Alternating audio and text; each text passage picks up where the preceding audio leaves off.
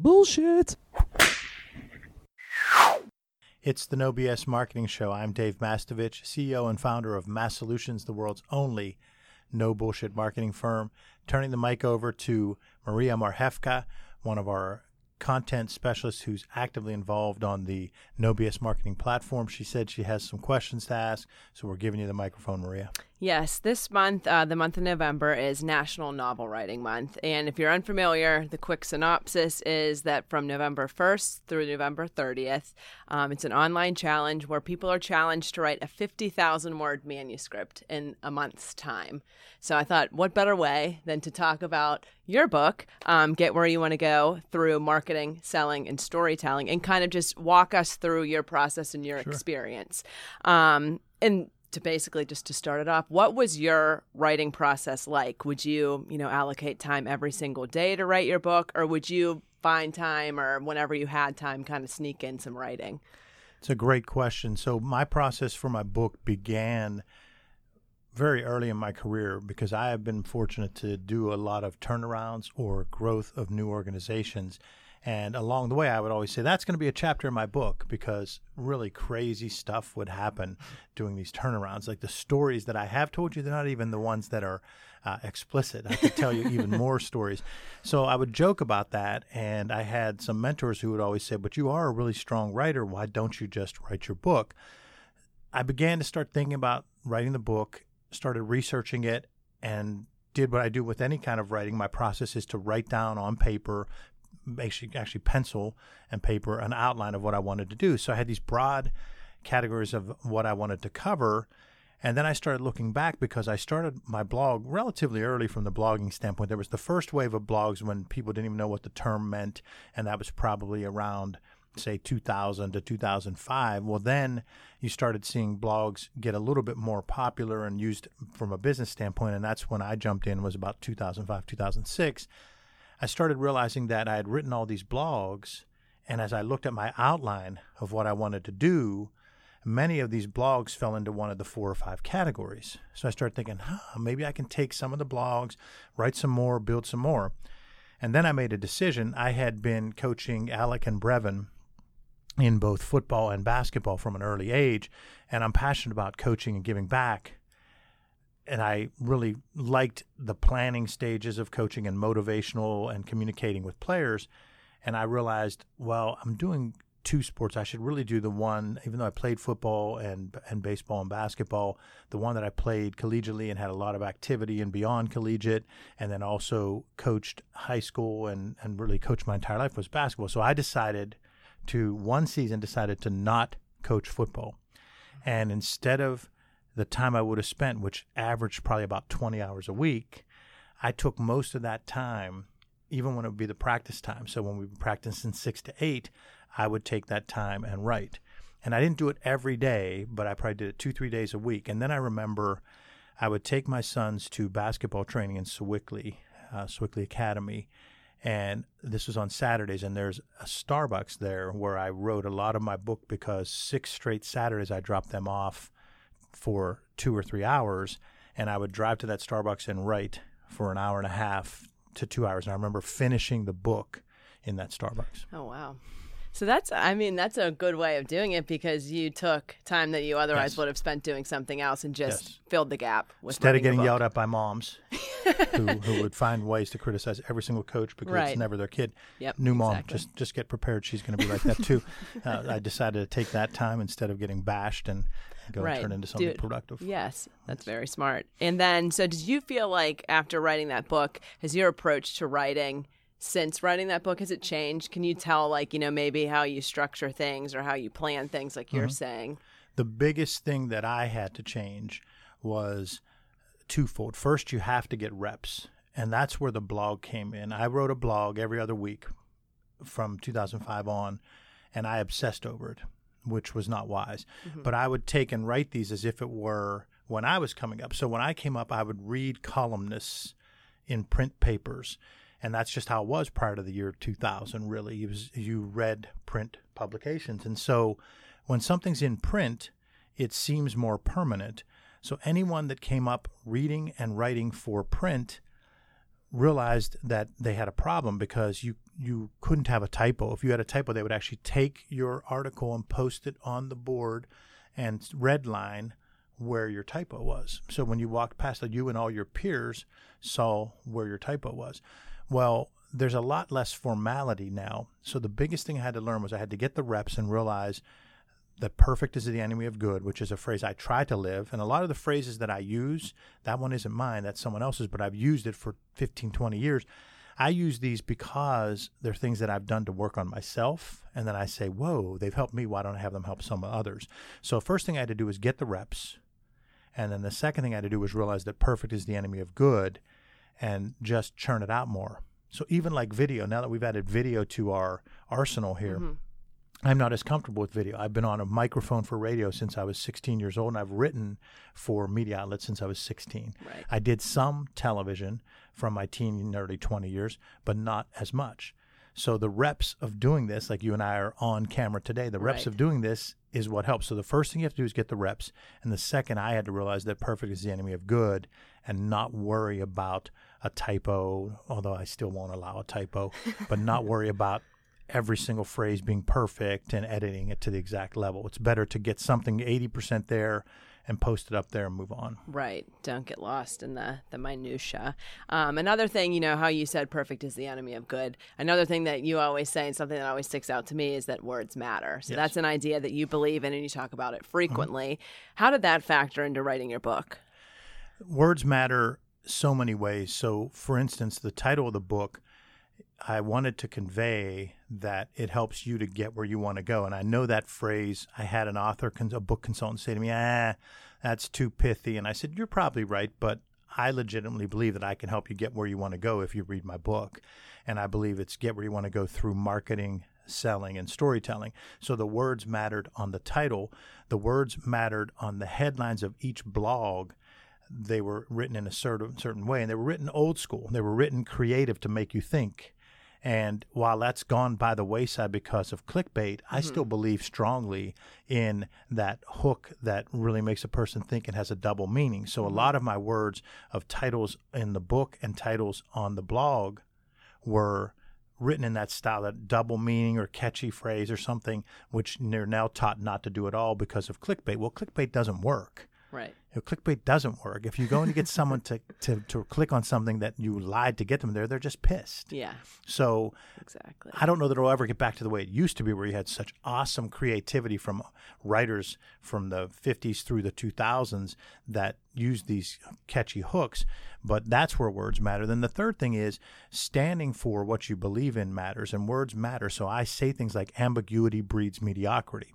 And I believe that when we have problems at Mass Solutions and when our clients have problems and we have problems in our personal lives, it's often because we've been ambiguous about our goals and objectives. So ambiguity breeds mediocrity is one of my phrases.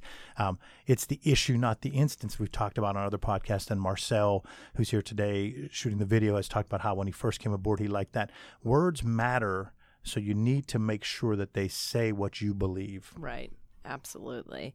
And obviously, writing a book in and of itself is difficult. Like, we'll put that out there. Um, but how did you navigate around the, the difficulties of writing this book?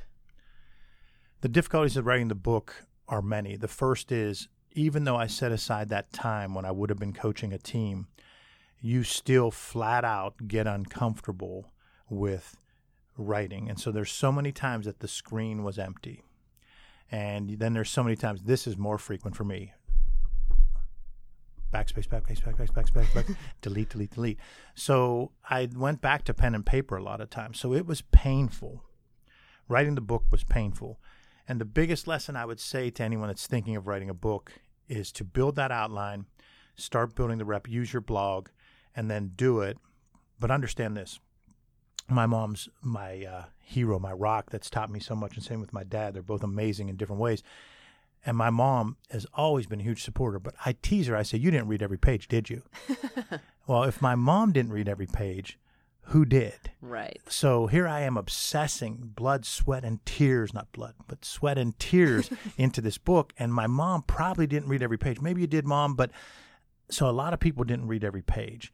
So you're thinking that this thing matters so much and you're worrying about every word when the reality is get it out there because here's how people read books. I read books, I'm a voracious reader. I say that a lot on the show. I read books from start to finish. It's rare that I leave a book halfway through and don't finish it. I used to have that problem pre Kindle days. Pre Kindle days, I'd have books all around the house. And family members would go, What's this book from? Why they? they were everywhere Right. bathrooms, basements, everywhere. so the Kindle changed all that, so it enabled me to read faster. But that's a very tiny percentage of people that read like that. Right. doesn't make them right or wrong. It makes them them. The vast majority of people don't read a book after college or after high school. The vast majority. Then, of that remaining that get books, they often get a title that excites them. They scan it, they read a couple of quotes, a couple of anecdotes, and they're excited. They take something from it, they put it on the shelf. They got value from it. Nothing wrong with that, but they don't read the whole book. Mm-hmm. So here I was writing for that 1% that reads the whole book, and I would tell anybody out there write it for yourself, but don't get hung up on that. That's what I will change when I do another one. And I will do another one or another two or another five.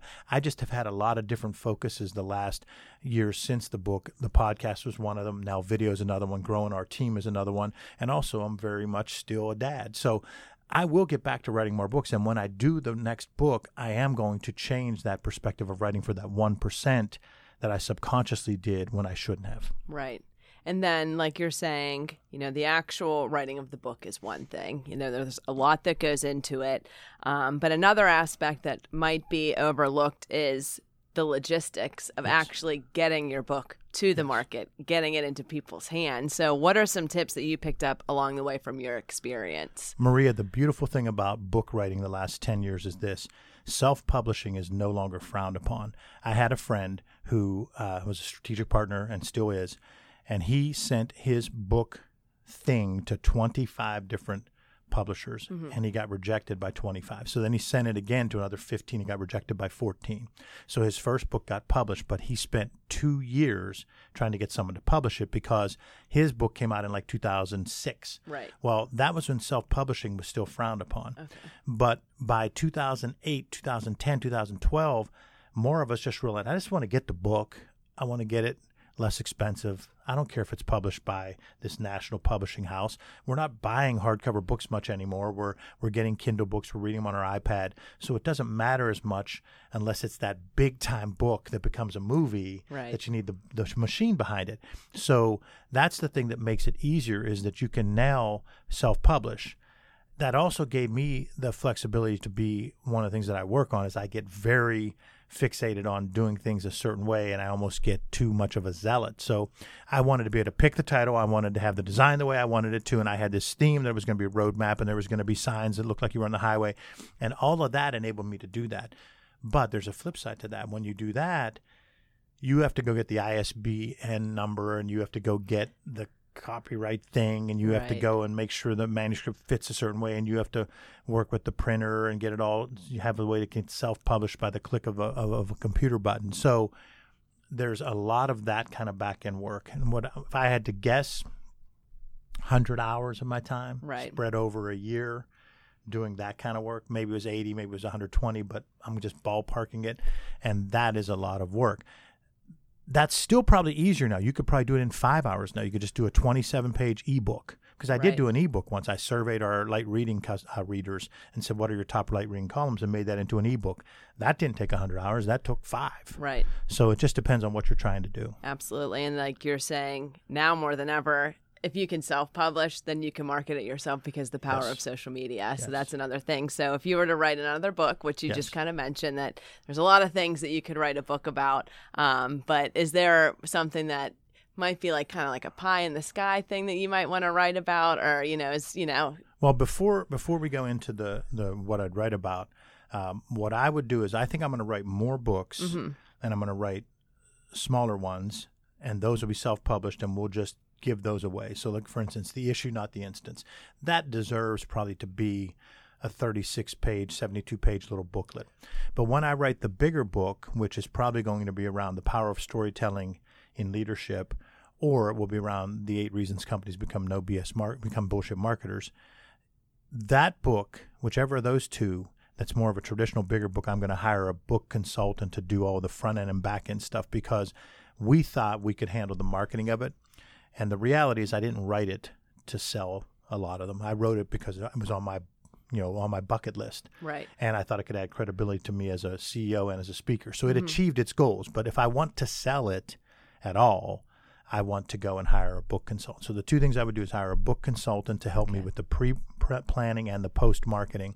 And the second thing is I'll do multiple books. Like some of these phrases, like ambiguity breeds mediocrity, could become a small book. And I think that's one of the things that I wasn't letting go. I was wasn't realizing the perfect is the enemy of good. I could probably do two or three of those type of books a year, Right. but then do the real big one and have someone pay someone to promote it. Right. So I think that all of these tips they're helpful for people listening who are contemplating maybe writing a book or doing anything to mm-hmm. to put their work out there. I mean, this all of these tips I believe I think they apply to blog writing to anything Yes. that is pushing your thoughts out to the public. So I think that this was valuable for all those people listening. So thank you for all the insight, Dave. Thank you as always for when you come on the show and you help promote the show and you ask a lot of great questions. So thank you. And then of course, thank you to all of our listeners to uh, the No BS Marketing Show. And we always close it the same way. Go ahead, go with the close.